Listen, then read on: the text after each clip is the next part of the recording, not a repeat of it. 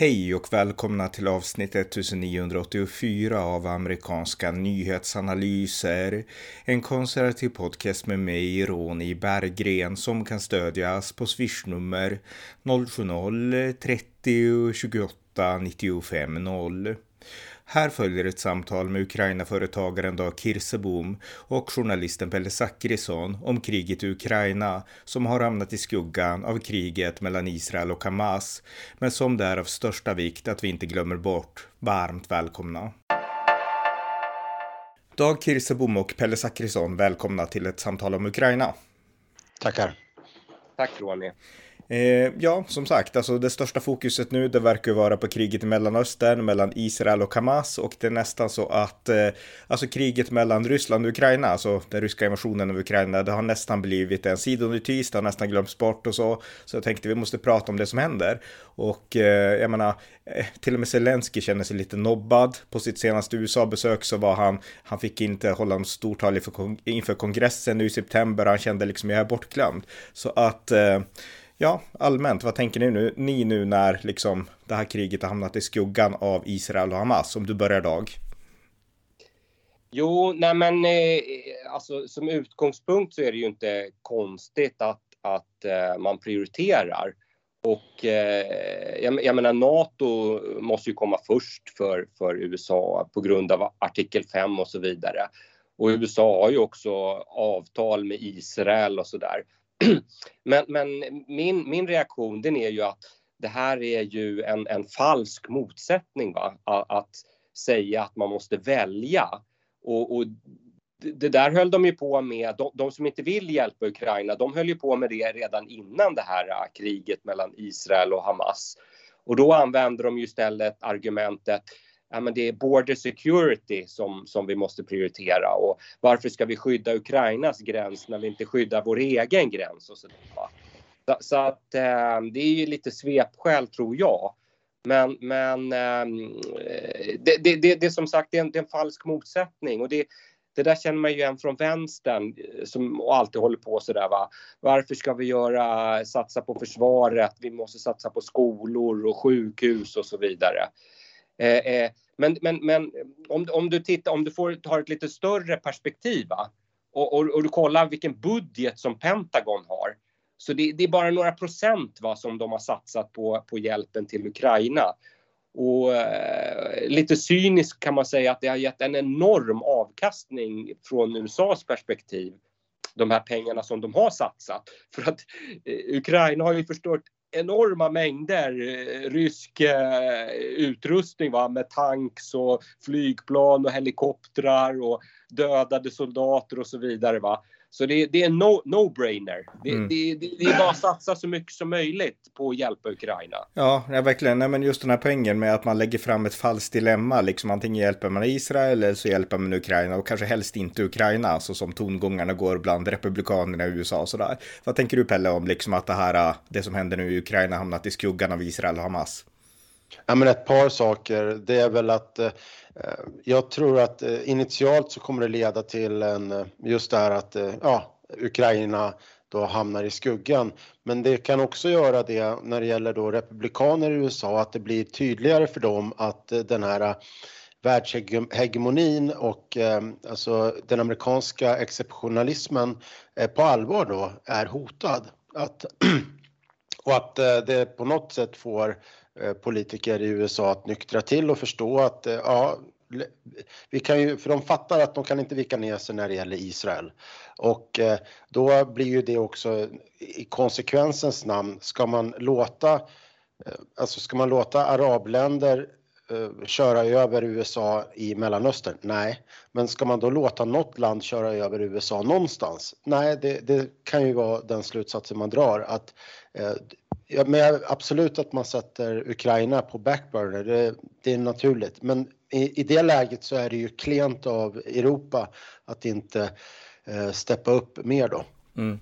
Nej men jag håller med, alltså för att få, om vi håller oss till USA, för att få dem på båten, då ska man verkligen försöka koppla samman de här två och konstatera att eh, eh, det som sker i Ukraina och det som sker i Israel, det är båda liksom anti-väst och därmed anti-amerikan, så att det är liksom, det är samma front, även om det är två olika liksom slagfält så att säga.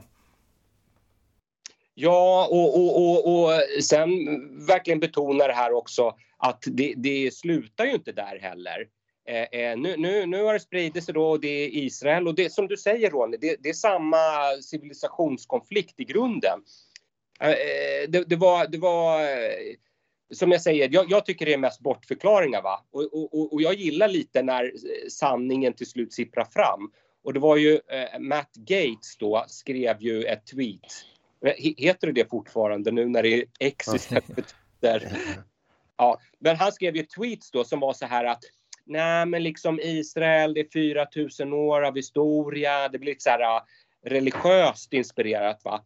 Men, men, men Ukraina, det, det, är ju en före detta Sovjetrepublik. Så liksom, ja, men det är skillnaden då ur, ur, hans perspektiv där. Du har den här historien med Israel och det är religiöst. Och så Ukraina, ja men det var ju bara en före detta Sovjetrepublik.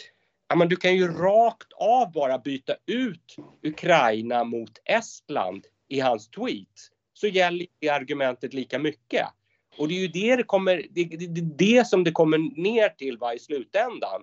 Att, att om du överger Ukraina, ja men då kommer du ju överge Estland också och då kommer du nästa steg överge Finland också. Ja, och sen kommer ju Sverige. Mm. Så du, du måste ha det här helhetsperspektivet. Eh, och Matt Gates är ju den här eh, republikanske kongressledamoten som eh, har varit hård i drivande mot och avsatt, ledande i avsatta avsätta Kevin McCarthy före talmannen. Mm. Precis, och även en uh, tydlig liksom, kritiker till det amerikanska stödet till Ukraina, Matt Gates. Så att, uh, ja. Eh, men alltså, det här är egentligen, om säger, det är två skilda krig, även om det finns en del av liksom, samma civilisationskamp. Men det finns också saker som gör att det här verkligen överlöper varandra. Och det är ju liksom att i, i Mellanöstern så handlar det om att Hamas vill förinta Israel. Nu verkar det bli tvärtom, men, liksom, men, men det var ändå Hamas mål att förinta judarna. Och däremot så är det så att det finns ju en stor judisk minoritet även i Ryssland och i de ryska delrepublikerna och i delrepubliken Dagestan så finns det någonting som heter bergsjudar. De har levt där sedan 700-talet och de varit erkända som ryssar på 1800-talet och de pratar någon slags blandning mellan om det persiska och något annat språk. De pratar inte ryska och de har funnits under lång tid där och eh, kunnat leva hyfsat, eh, hyfsat fredligt tillsammans med muslimerna. Men nu hände det ju någonting på flygplatsen där i Dagestan för några dagar sedan och eh, huvudstaden som jag glömt namnet på och det var en pöbel av eh, män som ropade Allahu Akbar och stormade flygplatsen därför att de hade fått höra att det skulle komma in ett flygplan från Tel Aviv i Israel och de vill hitta judar för de har väl sett på nyheterna hur Israel slaktar muslimer antar jag då. Så att eh, det här var ju liksom en modern pogrom. Pogromerna det var ju de här ryska judeförföljelserna. Så att eh, Dag, jag vet att du kan en del om liksom allt det här. Alltså vad säger det här om liksom om Rysslands förhållande både till kanske judarna inhemskt och till Israel? Det ska sägas också att Putin har inte liksom backat upp där utan tvärtom han har, han har sagt emot när det gäller den här, det som händer då i Dagestan. Men, men likväl, vad tänker du idag om det här? Nej, men, men eh, det är ju att, att eh, Putin och Ryssland, de, de försöker ju gå en nästan omöjlig balansgång. Va? För, för de vill ju äta kakan och ha den kvar samtidigt. De, de, de känner ju att de gynnas då av det här Israel-Hamas-kriget, precis det vi har diskuterat tidigare att det tar bort fokus från Ukraina och sådär. Eh, eh, men, men, samtidigt så, nej, de är ju inte, Putin är ju inte antisemit i, i den bemärkelsen. Eh, så, så, men, men, samtidigt då så är också eh, eh i, i, den ryska armén så rekryterar de ju väldigt mycket från de här republikerna. Va? Så typ Dagestan, de är ju kraftigt överrepresenterade då procentuellt sett eh, bland de ryska soldaterna i, i, som krigar i Ukraina. Så de kan ju inte vara liksom för hård mot de där heller, va? utan måste ju vara lite så här medgörlig. Och nu har det ju blivit så att de här som deltog i den här uh, pogromen på flygplatsen, nej men de har fått typ så här tre dagar fängelse eller någonting. Va? Mm. Så det, det helt patetiskt. Så, så, så det, det, men den där äh, balansgången, det, det, det, kommer ju inte fungera. Det här är ju första tecknet på att det, går inte.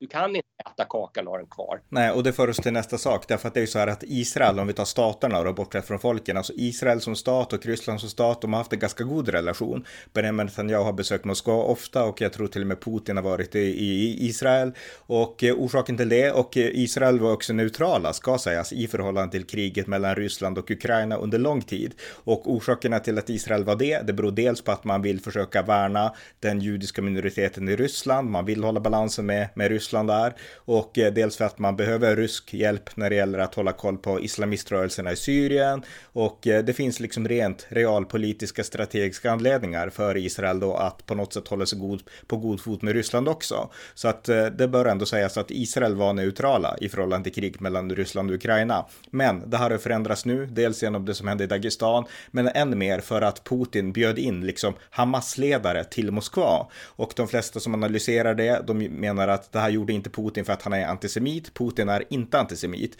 men däremot så sätter Putin högre än någonting annat kampen mot USA. Och nu står USA på Israels sida och eh, Hamas binder upp USA i Mellanöstern. Och det finns ingenting som Putin tycker bättre om än det. Därför att det visar att i USA så kanske man är mer intresserad av att skicka pengar dit än till Ukraina. Och det gynnar Putin. Så att Israel nu verkar ju vända sig mot Ryssland på ett helt nytt sätt. Och du Dag, du har tagit upp en Eh, ja, du har hittat en, en ganska intressant Likud-politiker som jag tänkte du kan berätta om.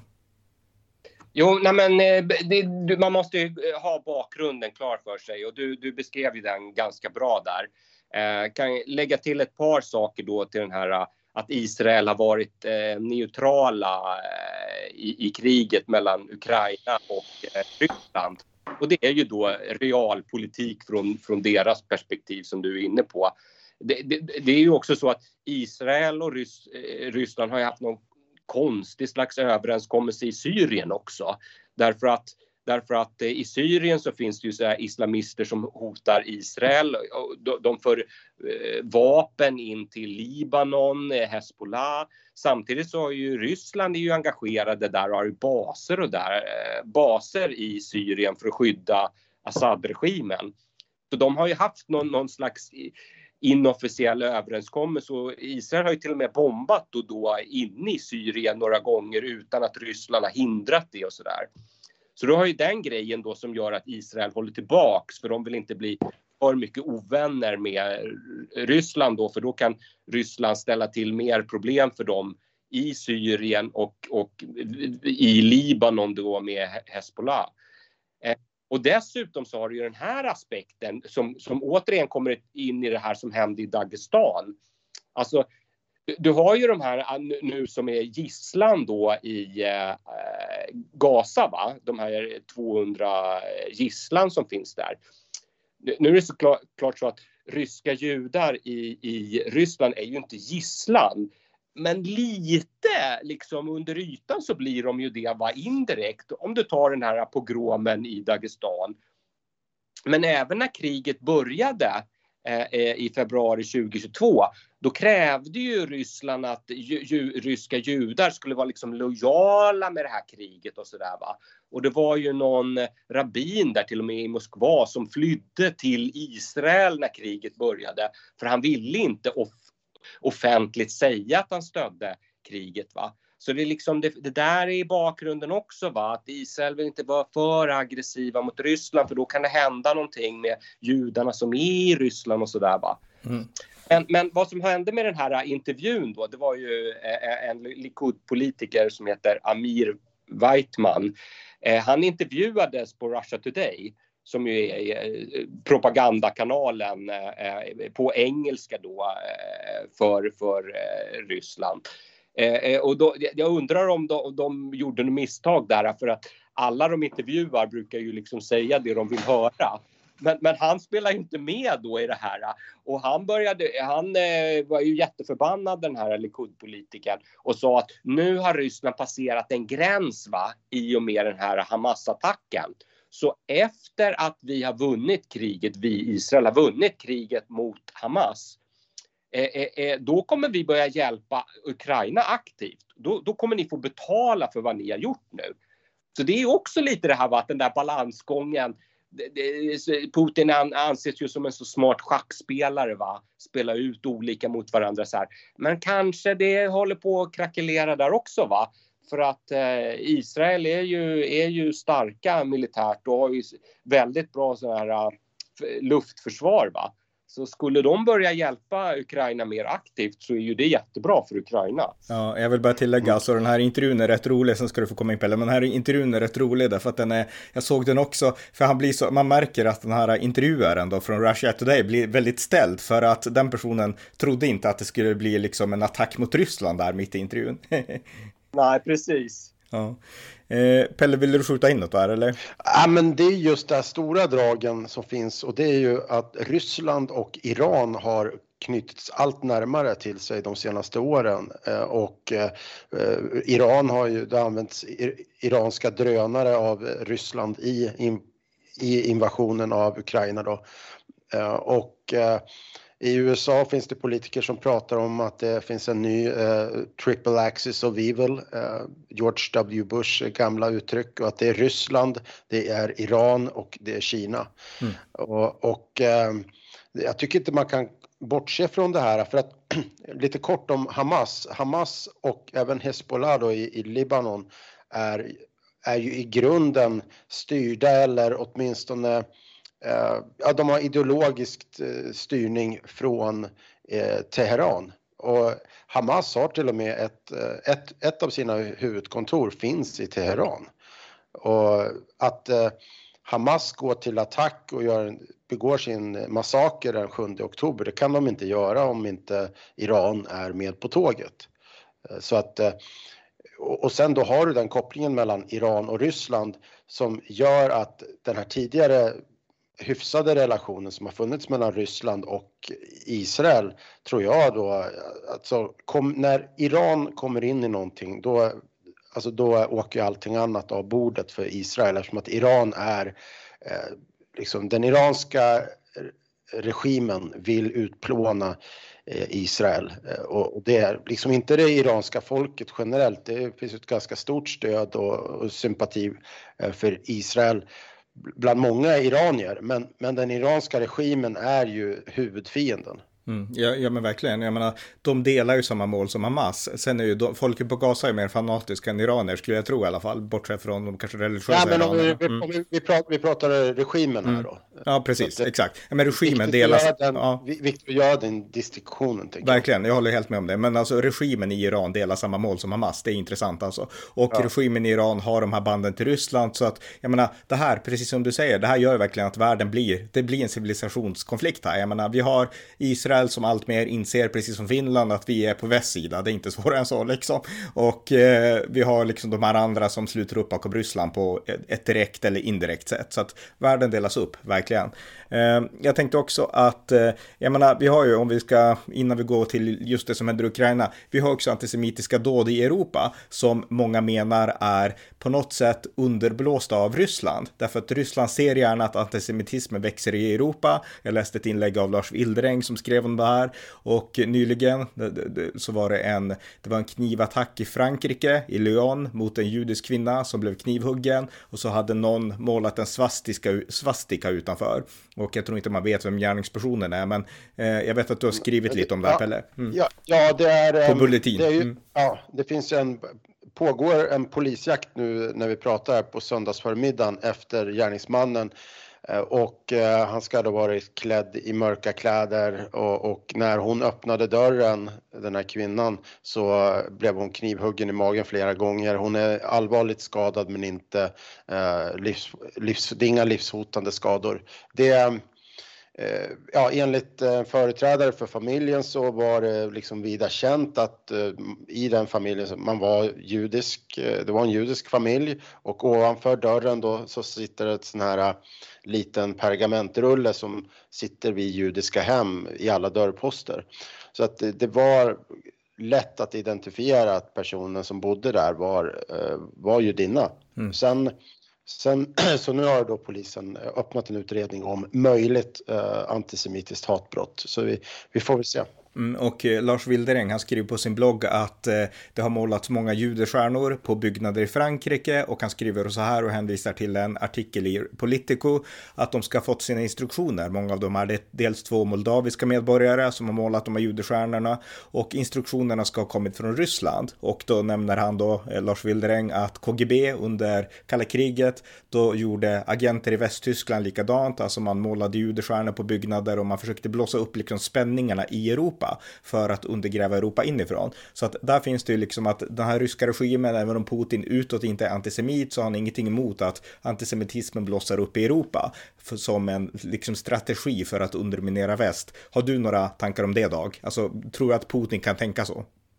Ja, ja, det, det är otvetydigt så. Det, det, som du sa innan, det viktigaste för honom det är ju eh, eh, eh att det, det, ska bli problem för USA vilket då i sin, sin tur leder till att USA inte kan stödja Ukraina lika mycket. Så det är helt underordnat det där. Ah, nej, han är inte antisemit, men eh, om det gynnar honom att det blir antisemitiska dåd i, i Västeuropa så absolut inga problem. Nej. Eh, om vi då går vidare till, alltså nu har vi pratat lite om sidogrejerna, hur Israel överlappar det som händer i Ryssland och Ukraina, men om vi går in specifikt på det som händer i Ukraina. Det rapporteras inte så mycket och eh, dels beror det på att man har riktat intresset kanske åt Mellanöstern, men det beror också på att det händer inte så mycket i Ukraina, i alla fall inte på marken i Ukraina, utan där är i mångt och mycket stiltje. Eh, har någon av er några tankar om det? Jag vet inte vem som vill börja. Jag, jag kan börja lite kort. Alltså jag hörde en intervju i eh, hos Kvartal, eh, fredagsintervjun. Jag rekommenderar alla att lyssna på den. Det är Magnus Thorén som har intervjuat då en svensk eh, soldat eh, som har kallats för Helge, det är inte hans riktiga namn. Och eh, Helge jobbar då som instruktör nere i, i, i Azov-förbandet, eh, eller Azov-bataljonen. Och han beskriver ju hur eh, det går jäkligt dåligt för Ukraina just nu och att eh, det är människor, alltså det är, man hamnat mot den ryska köttkvarnen. Det är eh, stor, han beskriver korruption inom, inom eh, förbandet eh, och eh, det är liksom en extremt mörk bild som är, jag tror det är lite grann så här eh, en, liksom att vakna upp och, och dricka kaffet. Va? Man, det, det, är läge att förstå att situationen kanske inte är så bra.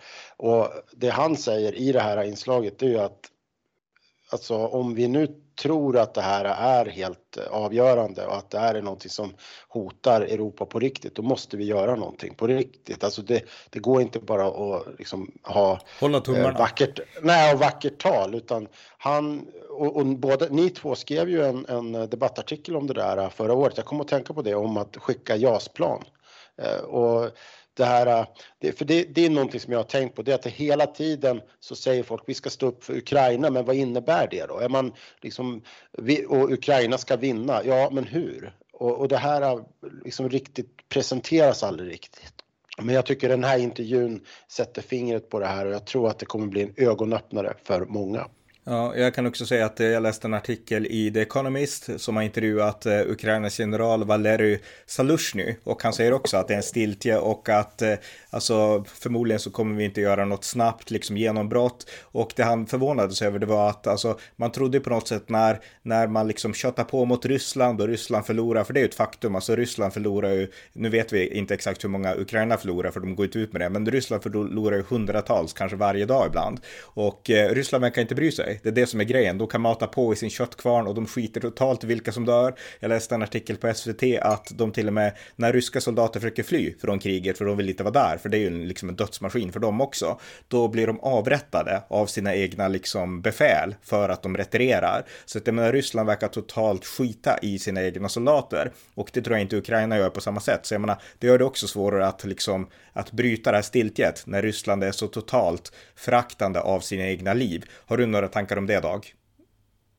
Eh, ja, nej men eh, alltså eh, jag, jag, tycker Pelle träffar huvudet på spiken där lite för att eh, eh, eh, vi, vi, vi, har hamnat snett redan i steg ett.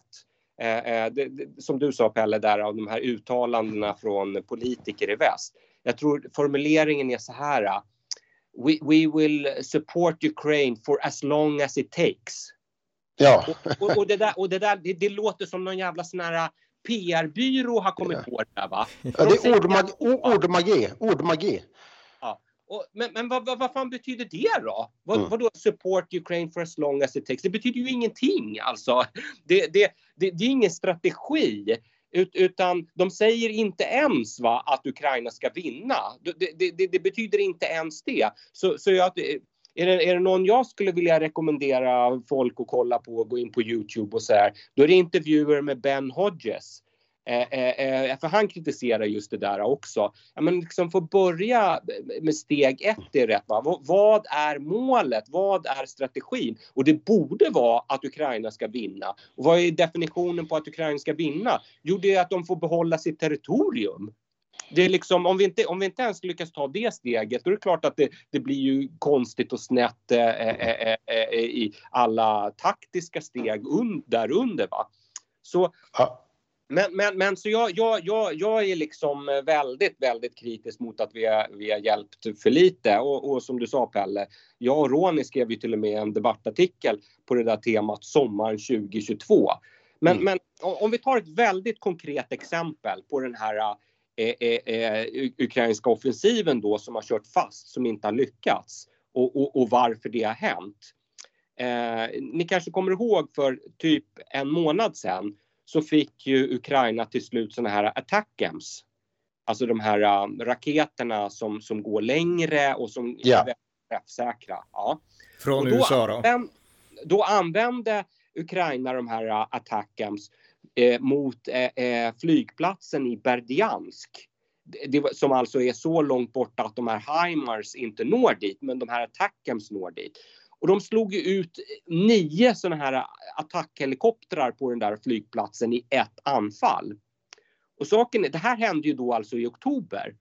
Saken är den att de här eh, attackhelikoptrarna var jätteviktiga för Ryssland i juni, juli, augusti när de stoppade den ukrainska eh, eh, eh attacken i Zaporizjzja.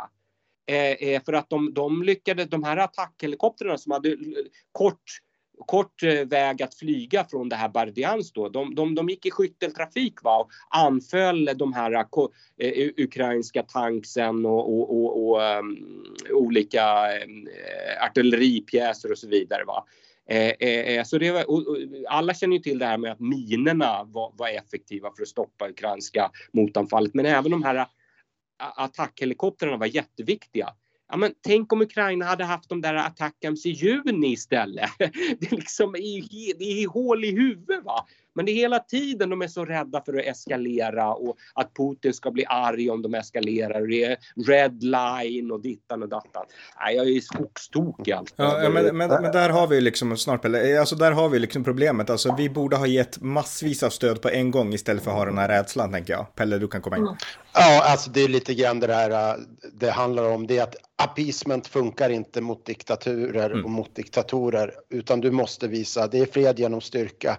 Och hade Europa och eh, USA inte eh, så här valhänt eh, sagt att ja, men vi ska stå upp för Ukraina och vi ska skicka 5000 hjälmar som tyskarna gjorde initialt och, massa andra sådana här vansinnigheter. Om man istället om man istället hade sagt att från dag ett vi skickar 20 000 eh, NATO-soldater och ni kan inte göra ett skit åt det. Eh, Om man hade gjort det, man hade bara skickat det till Kiev och sagt att vi har 20 000 här så att det, och vi upprättar en flygzon över, eh, över hela Ukraina.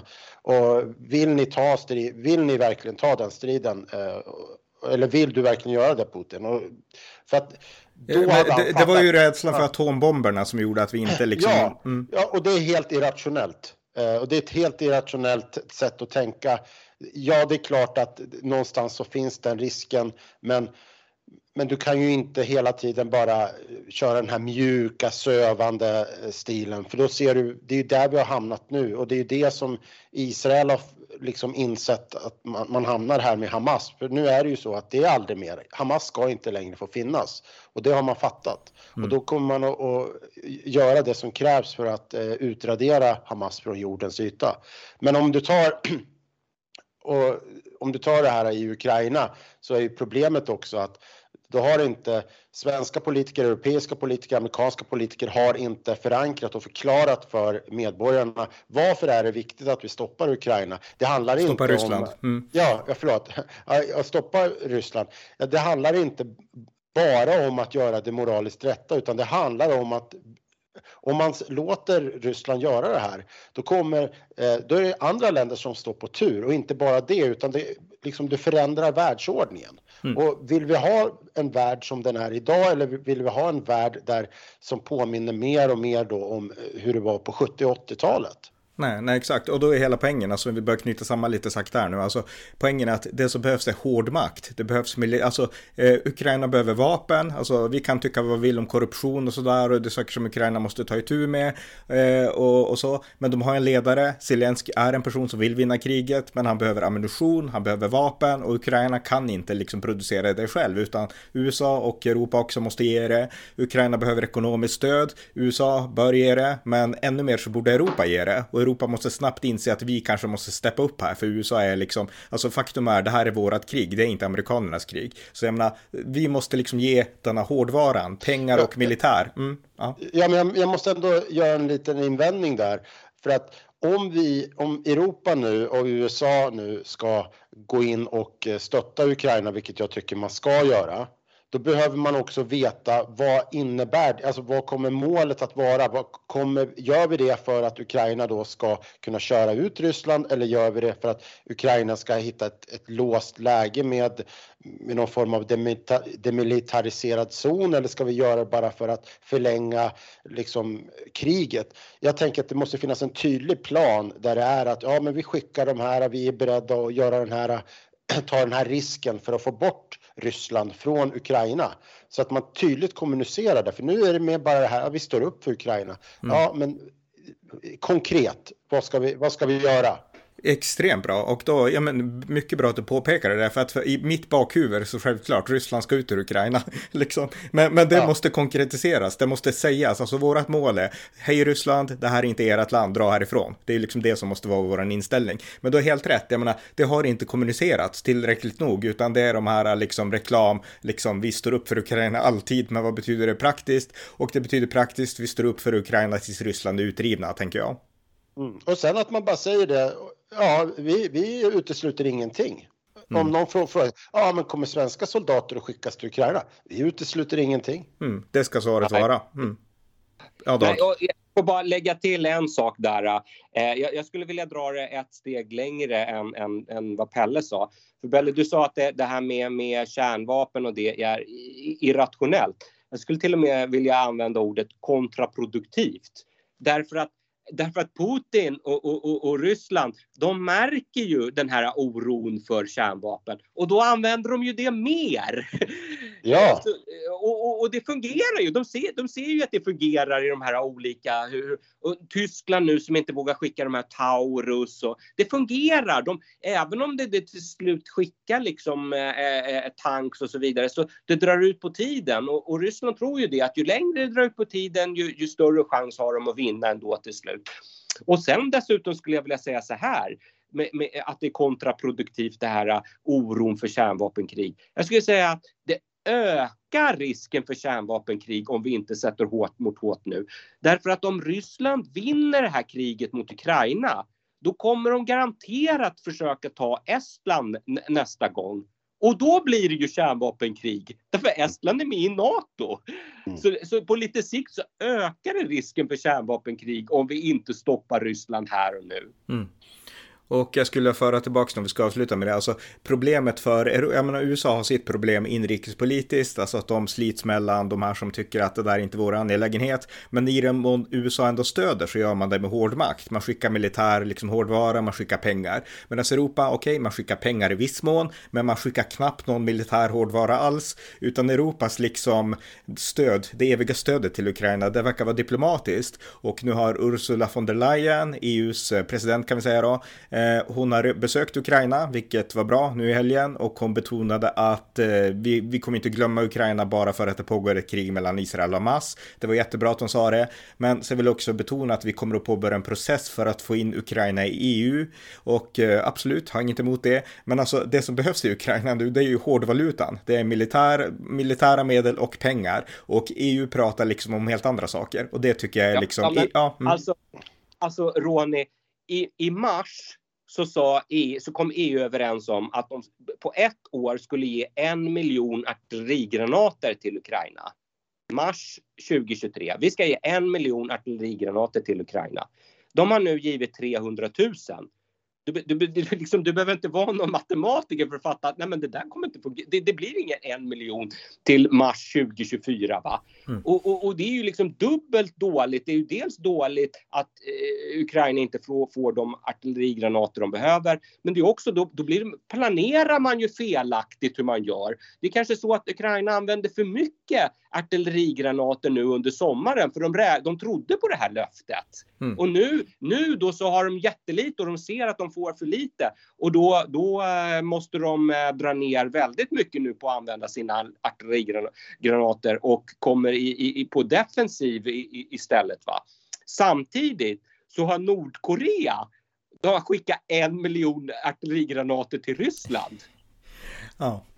Ja, nej men alltså det, det, det säger allt om hur liksom ljusblåa just Europa i synnerhet är. Jag menar USA, de är mer realistiska, alltså där är inte våran angelägenhet. Vi fattar att det behöver militär, men det skiter vi i ungefär. Alltså republikanerna pratar jag om nu. Men alltså Europa, de verkar tro på något sätt att man kan lösa allt med mjuk makt och eh, liksom, alltså Europa lever ju i en lalla, lalla värld liksom. Vad tänker du Pelle? Ja, men det är Margot Wallström är väl inblandad redan nu i någon form av projekt där det ska tas klimathänsyn till hur Ukraina ska byggas upp efter kriget.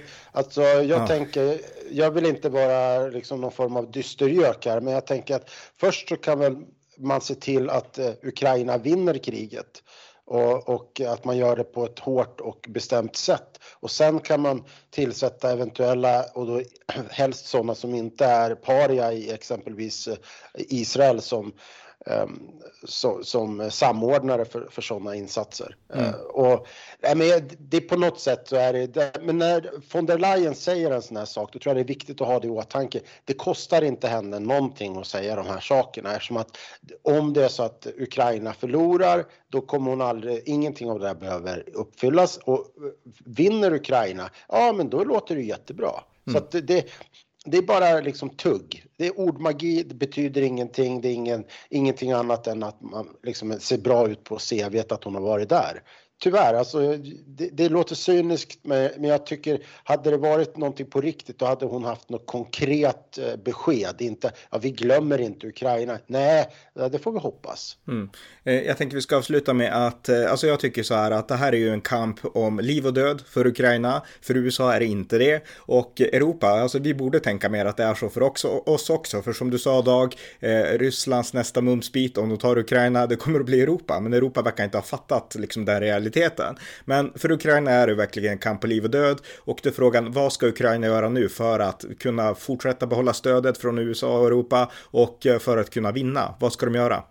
Har ni, ja, bör, du kan börja Pelle, din tanke.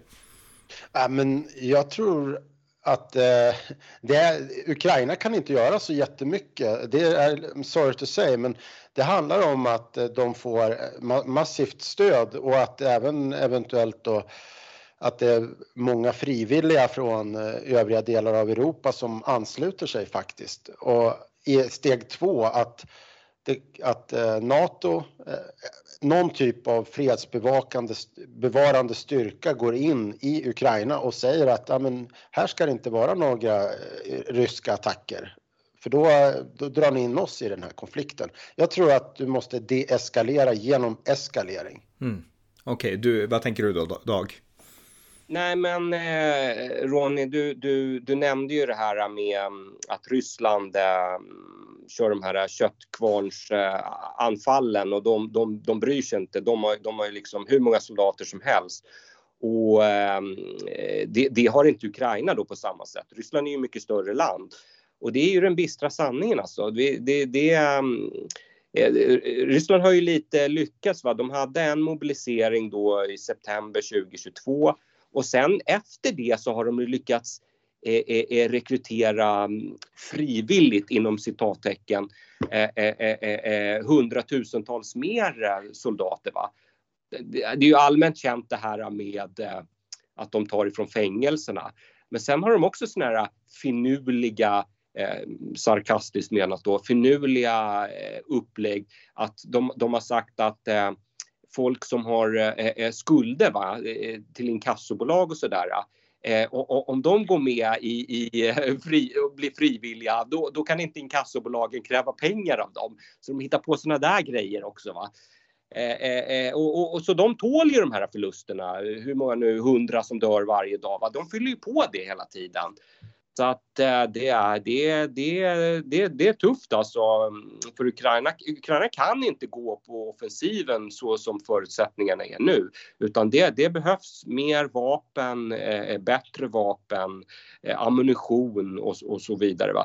Så det de kan göra nu, det är i stort sett att, att ligga på defensiven och då, då, då, då dödar de ju så många fler ryska soldater än de egna va? Om, om de ligger på defensiven. Mm. Eh, min tanke är att eh, Zelensky borde hålla två tal, ett inför USA och ett inför EU, där han betonar att han är en ledare som likt Winston Churchill vill, vill anföra kampen mot västvärldens fiender, att han står på frontlinjen och att Ryssland är ett hot mot Europa framför allt, men även indirekt mot USA och att han är beredd att ta fighten. Det enda han behöver är hjälp, ekonomiskt stöd och militärt stöd. Alltså han borde verkligen, som han hade liksom där i liksom de första månaderna 2022, axla den här liksom ledarrollen, för på något sätt har det blivit att han har ju fortfarande den ledarrollen. Han är liksom den sammanfogande kraften. Vi kan tycka vad vi vill om A och B och C, men han är den sammanfogande kraften i Ukraina och han hade en stor plattform internationellt för ett år sedan. Nu har den på något sätt tuggats ner av de här antikrigsaktivisterna, de här Rysslands medlöparna och allt vad det är liksom, som menar att han är korrupt och ni vet hur det pratas både, både på höger och vänstersidan liksom. Jag menar, han måste resa sig över det och förklara för väst att jag står i fronten för er ungefär. Det är vad jag tycker, så att eh, det är lite min tanke. Men eh, ja, nej men okej, men det här var ett jätteintressant samtal så tack till er båda, Pelle och Dag. Tack. Tack själv.